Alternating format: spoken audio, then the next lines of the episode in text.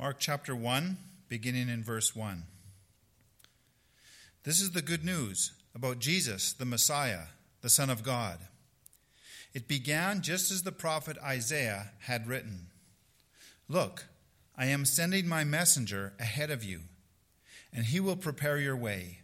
He is a voice shouting in the wilderness Prepare the way for the Lord's coming, clear the road for him. This is how Mark begins his gospel, his account of the life of Jesus Christ. And starting here and all the way through, I think we can, uh, we can read this gospel with the question that I think he wants us to be asking at the beginning and the middle and after we finish reading. And that question is Who is Jesus?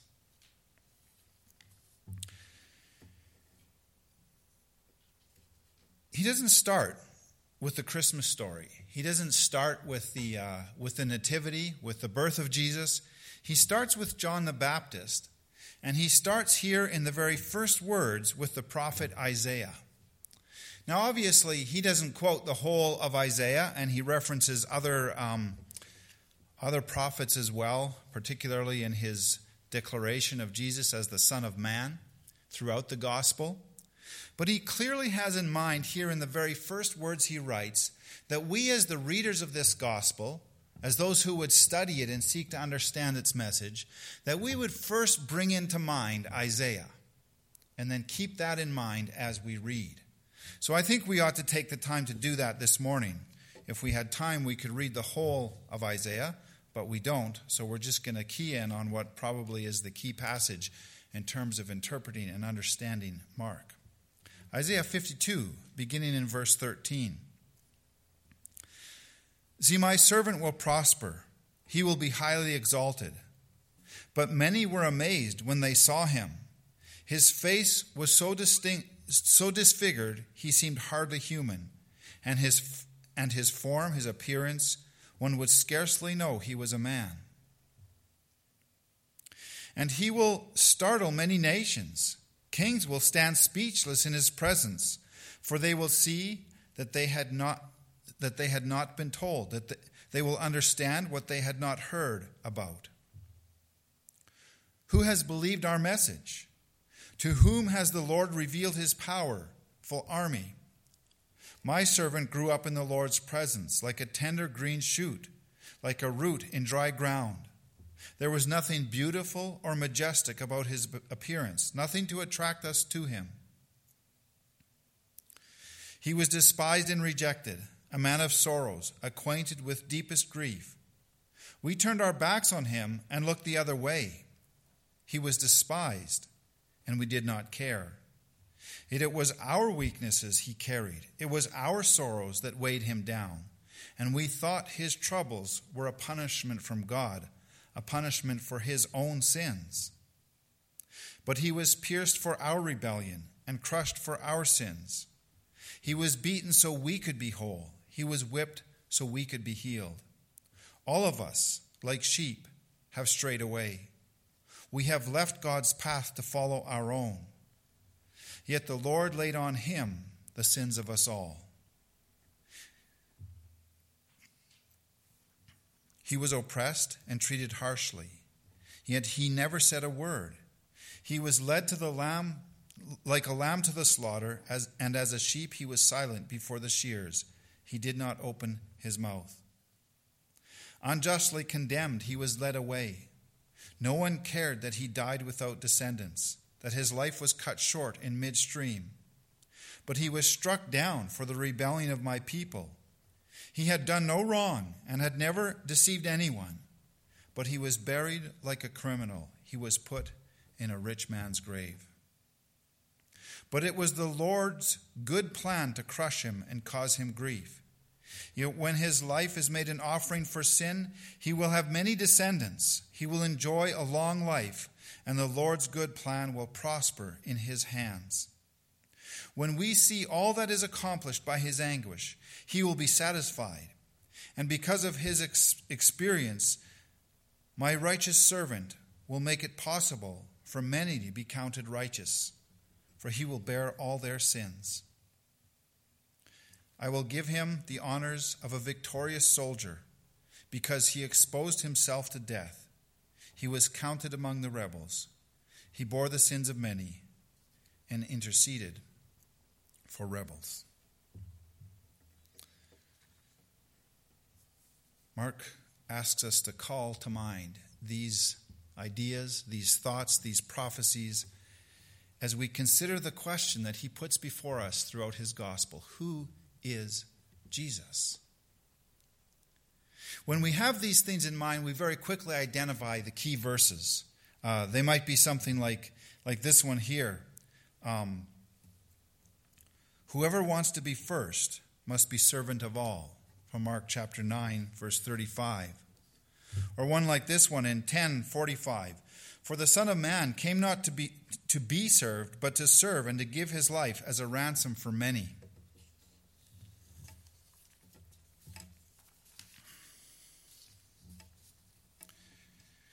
I find it interesting the parallels between Mark's life, his actual life experience, and how he arranges his gospel. I think there's a connection, and we there's there's many different directions we can go as we we we try to cover one book each Sunday. But this Sunday, I've decided to go with Mark's own biography, and then relate that to what he writes and how he arranges his gospel. We won't have time to look at a lot of verses in Mark's gospel. I'll leave that to you to read on your own. Uh, but I think it, it helps me to understand. I think I think there's a connection uh, between what he writes, what his purposes are, how he puts it together in his gospel, and his own story. Now, Mark's story is never told specifically in the New Testament, but there's mentions of him in various different places and letters, enough that we can pick, put together the story arc, the, the general big picture of Mark's life. We don't know the details, but we know the overall arc of his story, of his life. So I want to look at that. The Gospels, Matthew, Mark, and Luke, were probably written in the late 50s to early 60s. Uh, we don't have specific dates, but this is the period of time when we know they were written and given out to the churches. And it's, it's significant. It's easy to understand why that's the period of time when they were written. It was the period of time when all of the people who met Jesus in person, face to face in the flesh, were getting old enough that, that people thought these people are going to be gone. So we better write down what they saw, what they heard, what they remember, so that we'll have it in the future. So that makes perfect sense. Um, in the, in the early days of the church, what we know of the, the multitudes that became Christians, the multitudes that followed Jesus in Jerusalem and Galilee, many, many people met him. Many, many people, even if they didn't talk to him, were close enough to recognize him. And, uh, and, and these people, then, in the early persecution in Jerusalem, we know were scattered across the entire empire. They were everywhere. So, if you really wanted to meet someone, if you were a Christian and you really wanted to meet someone who'd known Jesus or at least seen him, you probably could. You might have to travel to the next town or something. I don't know. Each situation was different, but you probably could. And probably Peter or one of the others would show up in the, in the main city in your area at some point in time in your lifetime. And you could sit down then for, for, for lengths of time and, and ask the stories and hear the accounts. But now these people were in their late 50s, early 60s, and uh, in those days it was very rare for people to re- live past 65. So they were old and they were they were they were not long for this earth. And so during that period of time, the the three gospels were written. John's a little bit different situation. So we need to back up from that though, and and look at um, look at Mark himself. Peter writes in 1 Peter chapter 5 verse 13 that Mark is his spiritual child or that Peter is Mark's Peter is Mark's spiritual father. So we know they had a close relationship of some kind. Um, the earliest quotations that we have record of in the early church fathers sometimes refer to this gospel as Peter's gospel and sometimes refer to it as Mark's gospel. Now, there's no doubt that Mark wrote it, that was never in question. But the idea is that Peter and Mark had a special relationship, and what Mark did is he wrote down Peter's account. But he did it his own way. We don't know, maybe he heard the story so many times that he just had them memorized and put them together as these are Peter's accounts of the gospel. Uh, or maybe Peter and Mark sat down together and composed it, or like however it happened. Uh, this is this is clearly uh, almost certainly the the account of Peter as written by his spiritual child uh, Mark. And it goes all the way back. If we go to the earliest reference in Acts chapter 12 of Mark, we find out that Mark was probably raised, almost certainly raised, in a comfortable large home, pretty well off. And the reason we know that is because the first mention of Mark is in the account of the Christians that were gathered in the house in a house to pray because Peter was in prison, the first earliest time when Peter was in prison.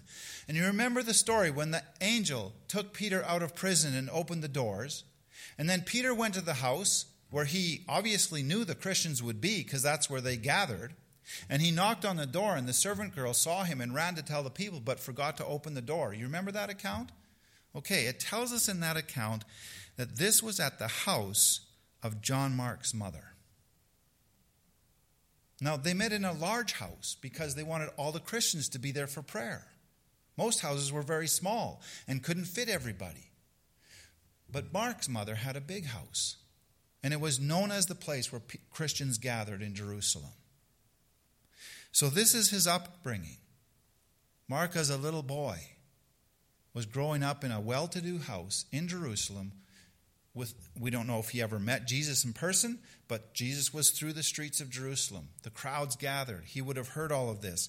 And when Peter came in the house, uh, miraculously um, released from prison by the angel, it's quite certain that Mark was probably somewhere between 13 and 16.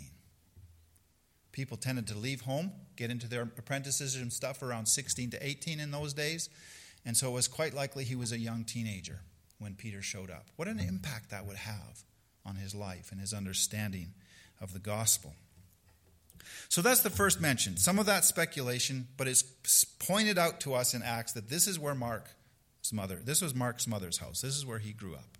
This was his home. So we don't know anything else about Mark until a few years later when Paul and Barnabas are, Barnabas are going out on their first missionary journey. We find out that Mark is actually a relative of Barnabas, and Barnabas brings him along for the missionary journey. And so he must have been now over 16 because people wouldn't normally leave home before that, but maybe 16 to 20. We don't know his age, but he was a young man considered a young man in their times we maybe would, wouldn't leave home like that for a missionary journey till 20 or 25 but things were different and uh, he was probably just that, that young of a person and he went eagerly with them and they went to the city of paphos and, and they started preaching the gospel and, and through a series of events you can read about in acts uh, there was opposition there was conflict there was all kinds of things going on and they fled the city and then, it's, and then we know that, that they went on a long journey, 100 miles, to the city of Perga before they set up shop and started sharing the gospel and seeking to plant a church again. And along that journey on ship and land, um, you know, in those days it would have taken many days to travel 100 miles. Um, we don't know what happened. We have no accounts, but we know later on in Paul's writing, he mentions that, that in his travels, he was uh, at times uh,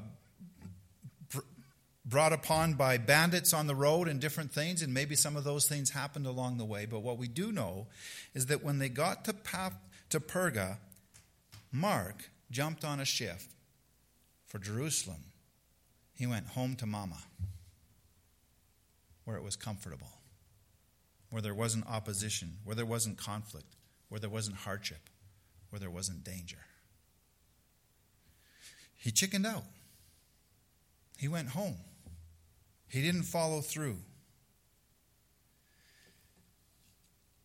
His impression of who Jesus was and what it meant to follow Jesus didn't match his experience on the road with Paul and Barnabas.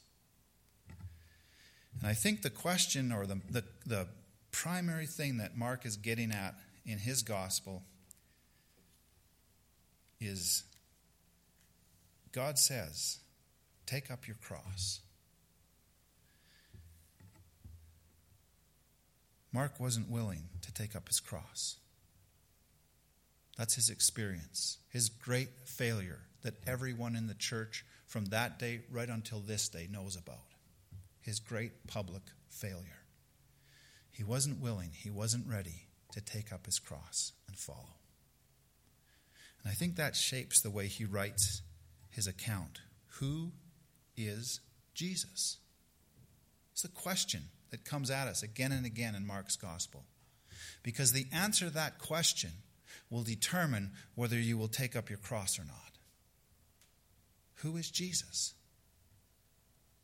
Mark thought Jesus was this, and he wasn't ready for the road. He wasn't ready for the cross. And he went home. As we look at the Gospel of Mark, rather than reading all of it together, we can uh, easily identify that it divides into three sections. Uh, there's three narratives that are put together. It's one narrative, but there's three distinctions in this. The first section of Mark is clearly in and around Galilee. And this is to do with the crowds. And the crowds are interacting with Jesus and they're having very different reactions in different situations. And the question isn't really put right out there in terms of, uh, uh, as I've got it on the screen for you, but, but it's the question that's, that's always in mind as you read these stories Who is Jesus? Who is this man? Who do people think he is? And people are interacting in the first eight chapters. Uh, and it's crowds of people, and there's, there's all these different stories we're so familiar of with uh, around the Sea of Galilee and, and all of those things. But, but Mark doesn't get into the teaching and the parables. Mark is very fast paced. It's Jesus did this, and then he went here, and then he did this, and then he went over there. It's very, it's very um, very uh, fast paced, very action oriented. He doesn't dwell on the lengthy discourses on the mountainside and, and the, the parables and all of that. It's just action, action, action. Jesus is doing a lot of things. The other gospels take kind of the outline of Mark and then fill it in with all of those other memories. But Mark doesn't, uh, Mark and Peter, as they put this together, uh, they don't get into those details very much. That's why it's shorter than the other gospels. But around the second half of chapter 8, it takes a distinct turn. It turns from Galilee, and now it's going to follow Jesus and his disciples, not the crowds now. Jesus and his disciples as they travel to Jerusalem. They're on their way. And he tells them, I'm going to Jerusalem and I'm going to suffer there. And then Mark takes this account of the journey to Jerusalem.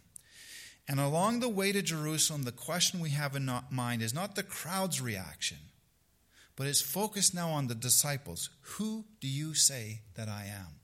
And it starts right off there in chapter 8. I'll read one of the discourses that he records, and it's, it goes like this in 28, in chapter 8, verse 27. I don't know if I, no, I don't have that one on the screen.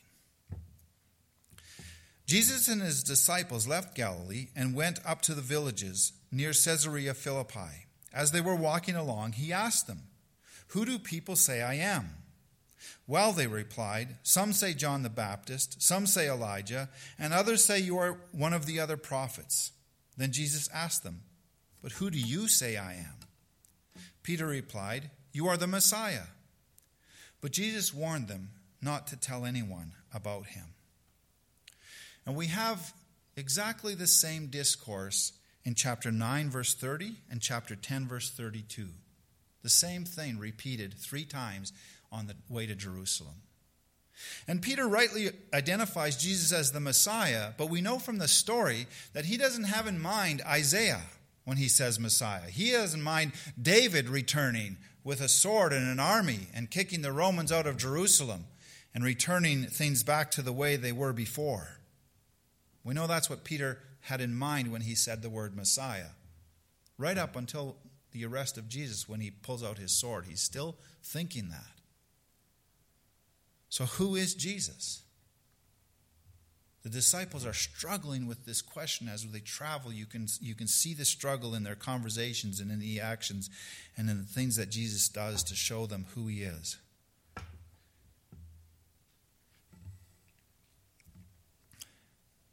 This section ends with the transfiguration. The gospel begins with the baptism of Jesus, John the Baptist, and the Holy Spirit coming and saying, This is my Son, in whom I am well pleased.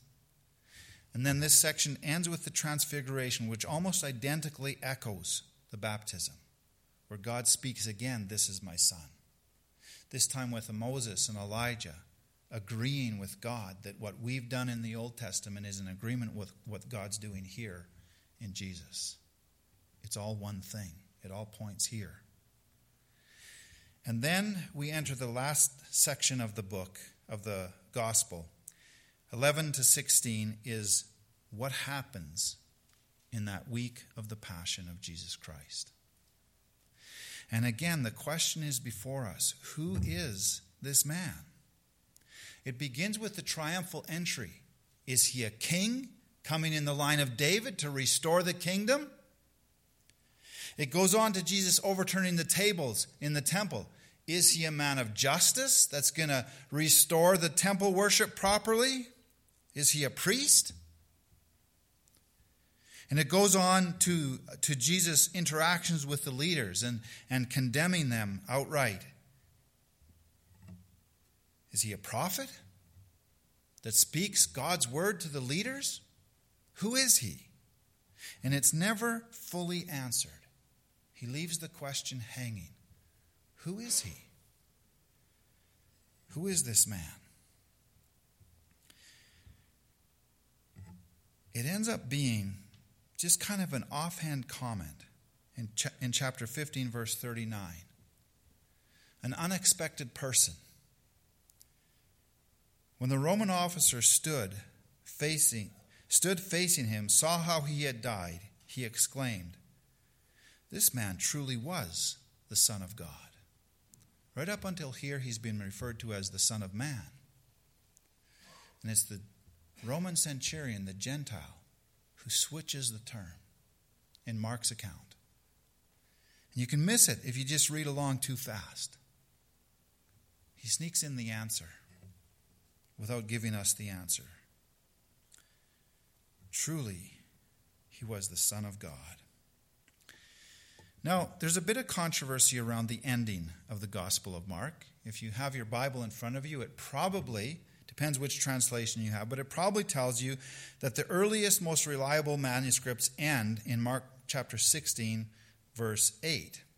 And then there's additional material that many other manuscripts have uh, and, and I think uh, if you're concerned or confused by that little bit of information that you've probably seen in your Bible before, I'm not going to get into the details right here, right now, but you can ask me about it any time. The answers are not hard to find about why that is. But I think it's correct the way it is.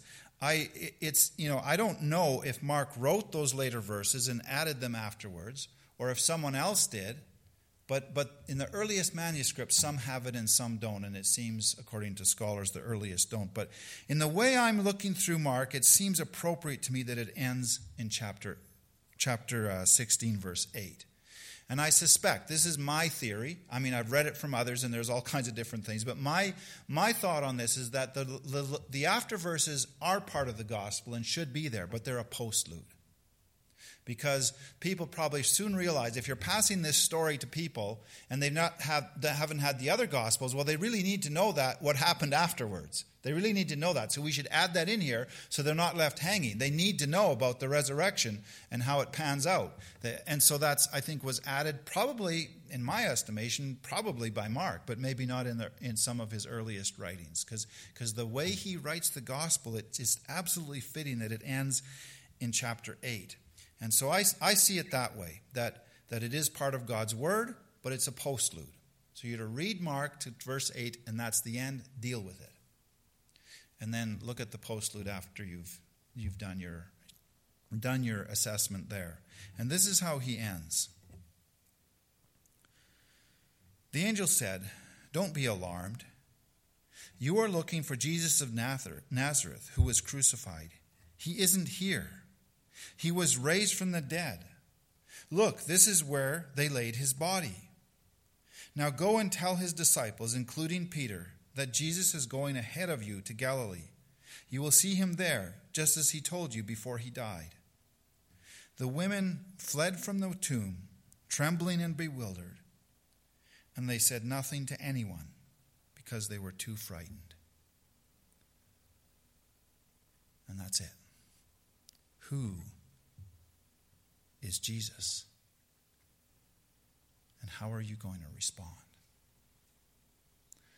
Are you going to run in fright and not tell anyone what you think about Jesus? What you've experienced about Jesus? See, I think Mark ends it that way because that's what he did. As he was traveling with Paul and Barnabas, he was confronted with the cross and whether or not he was going to pick up his cross. And he ran home.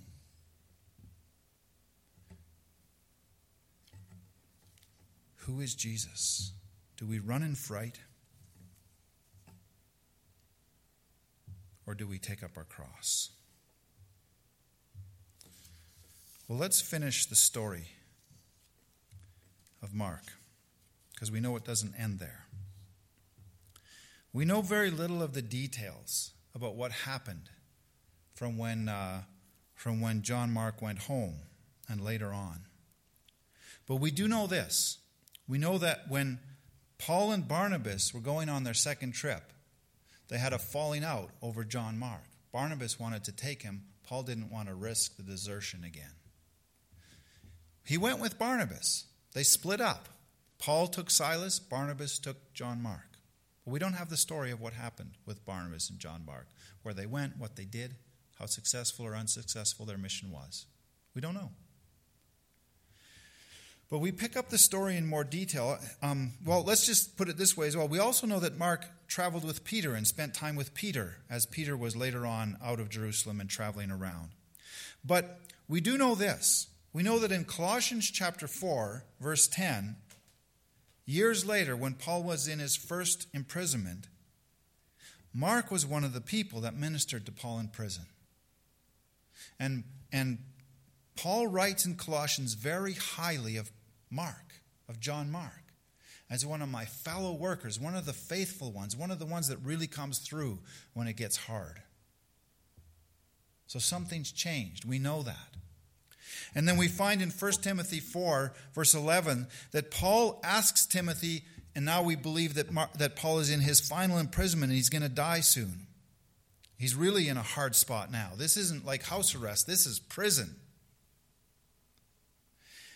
And he pleads with Timothy, send John Mark to me. Out of all the people that Paul knew, and he knew hundreds of people, he wanted Mark at his side in his last hours. So we know that something changed. We know that, that, that, that Mark turned that around and became a person who was willing to take up his cross. So I think as we read Mark's gospel, we can see his testimony in there. See, early on, Mark wanted the Jesus who was walking on water in Galilee. Mark wanted the Jesus who was cooking fish on the shore of the sea. Mark wanted the Jesus that had baskets full of fish and, and, and bread. Mark wanted the, the Jesus who was turning water into wine. Mark wanted that Jesus. And when he went on his missionary journey, he thought that's what was going to happen. He thought they'd go from town to town and the power of God would come down and the people would be would all be healed and the fish would flow from or, or the bread would flow from heaven like manna in the Old Testament. That's what he thought he was getting into. The Galilee experience. And when it didn't happen, he wasn't willing to put his own personal comfort second and the mission Jesus had called them to first. And he went home to mommy with his tail between his legs. He didn't stop being a Christian.